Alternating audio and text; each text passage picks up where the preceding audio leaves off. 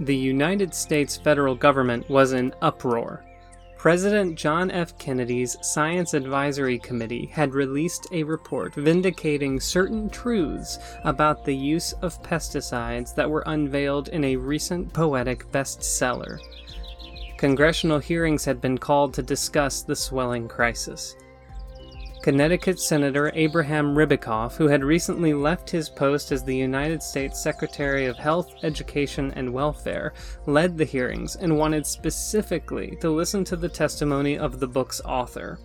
Because this book, Silent Spring, which had focused on the use of pesticides, was written by a biologist with no PhD, no academic or research institutional affiliation, and whose three previous books had been idyllic and epic stories of the oceans. He looked down at the 55 year old woman across the room and said, Miss Carson, you are the lady who started all this. Rachel Carson, who was shuddering through chemotherapy treatments for the breast cancer that would kill her less than eight months following her testimony, sat up a little straighter. Carson, who would become known as the Nun of Nature, lyrically and passionately began her testimony, enunciating a vision for a commission to help make decisions about pesticides and environmental issues focused on the benefit of the public. She described what would become the Environmental Protection Agency.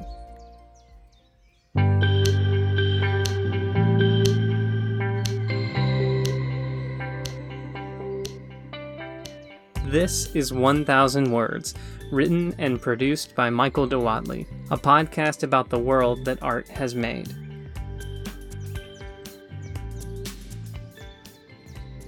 Rachel Carson grew up in a four room log cabin in Pennsylvania, and from her bedroom window she could see the American glue factory pumping clouds of black smoke into the sky a mile away down the Allegheny River. The smell prevented her from sitting on her porch in the evenings. When she attended college, she was planning on concentrating in English, but changed her major to biology after realizing that all of her writing was inspired by her experiences in nature. She would go on to become a combination of Jacques Cousteau and Mary Oliver, a person whose writings about nature and the sea had made her one of the most famous naturalists alive, even before the publication of the book that would become her seminal work. When she was 50 years old, Carson received a letter from a friend describing how chemical spraying for mosquitoes around her area seemed to result in the large scale deaths of birds. Carson began to research the topic intently and found that there were a great many damaging, unforeseen effects of these pesticides and eventually decided to publish her thoughts in a magazine. She ran into a problem, though, when the first few editors she reached out to declined to publish her writing. Despite her reputation, the passages were so shocking, the editors worried their magazines would lose advertisers, especially those who produced food, cleaning products, and, of course, pesticides. So she decided to write a book instead, since book publishers are free from the dependency of advertisements. Eventually, the New Yorker agreed to publish Silent Spring in three installments throughout 1962, despite being preemptively sued by the Velsicol Chemical Company even before the book's release. President John F. Kennedy read Silent Spring as it was released in the New Yorker, and Kennedy asked Dr. Jerome B. Wiesner to study the issues Carson raised.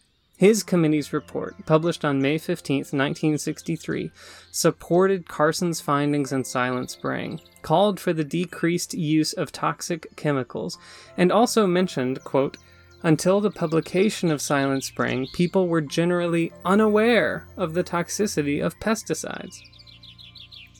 After the congressional hearings that included Carson's testimony, a grassroots movement that insisted on protection of people and the environment from chemical poisoning began to transform America's relationship with nature.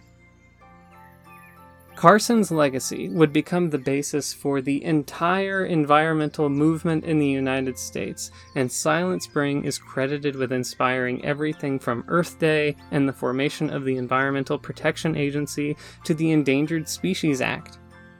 When Rachel Carson wrote Silent Spring, the gray whale, bald eagle, peregrine falcon, the eastern population of the brown pelican, and the American alligator were endangered and all of them are categorized as reestablished and of least concern today. The Toxic Substances Control Act of 1976 banned or severely restricted all six of the carcinogenic compounds that Carson highlighted in her book, including the most famous of them all, DDT. Carson posthumously received the Presidential Medal of Freedom in 1981, and Al Gore credits Silent Spring for his own interest in the preservation of the environment. Why was this book so successful? What about it made people sit up and pay attention to environmental issues in a way that they haven't before or since? It's the writing. Carson was a writer first and a biologist second. She did not write a textbook or a scientific treatise on the chemical industry. She wrote passionately, lyrically, and in ways people could understand. Silent Spring got its name, one of its chapters' names, and its epigraph from the same poem by John Keats, La Belle Dame sans Merci, part of which goes, Oh, what can ail thee, wretched wight? Alone and palely loitering, the sedge is withered from the lake, and no birds sing. Another chapter of the book The Other Road gets its title and construct from Robert Frost's famous poem The Road Not Taken. The titles of other chapters Rivers of Death, The Obligation to Endure, Earth's green mantle create powerful images. She doesn't simply lecture or demand, but she asks over 115 rhetorical questions over the course of the book, and what questions they are. She, she writes, why should we tolerate a diet of weak poisons, a home in insipid surroundings, a circle of acquaintances who are not quite our enemies, the noise of motors with just enough relief to prevent insanity. Who would want to live in a world which is just not quite fatal? Her book references Greek mythology, Alice in Wonderland, E.B. White, and the Bill of Rights. The first chapter of the book, which is perhaps the most famous chapter of any book written about science in the English language, is three pages long, and it's a fable. It comes first in the book, but it was the last thing she wrote before it was published. It's not about the natural world, apart and independent from us, but it's about a town where life was balanced between well settled human life and the environment that surrounded them.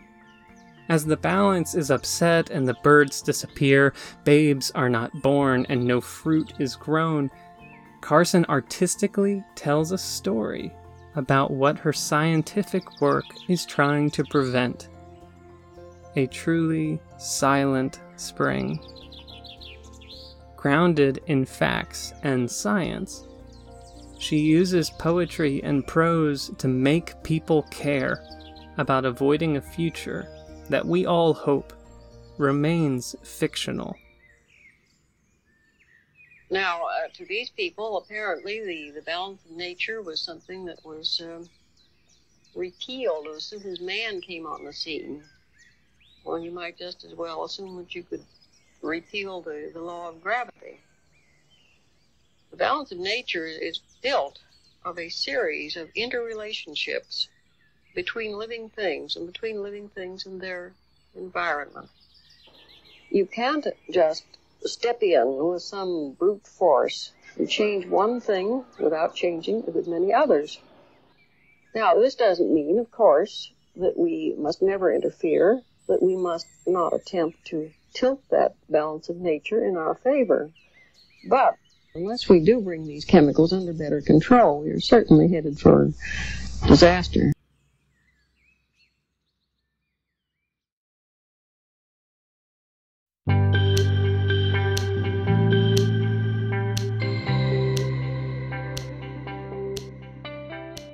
This has been 1000 Words. If you like what you heard, please do me a favor and like, subscribe, and review this podcast on iTunes, Spotify, Podbean, Google Play, or wherever you get your podcasts. Believe me, it does a tremendous amount of good for the show. This podcast comes to you from the weird and wonderful city of Austin, Texas. Music from this podcast came from purpleplanet.com. Thanks for listening.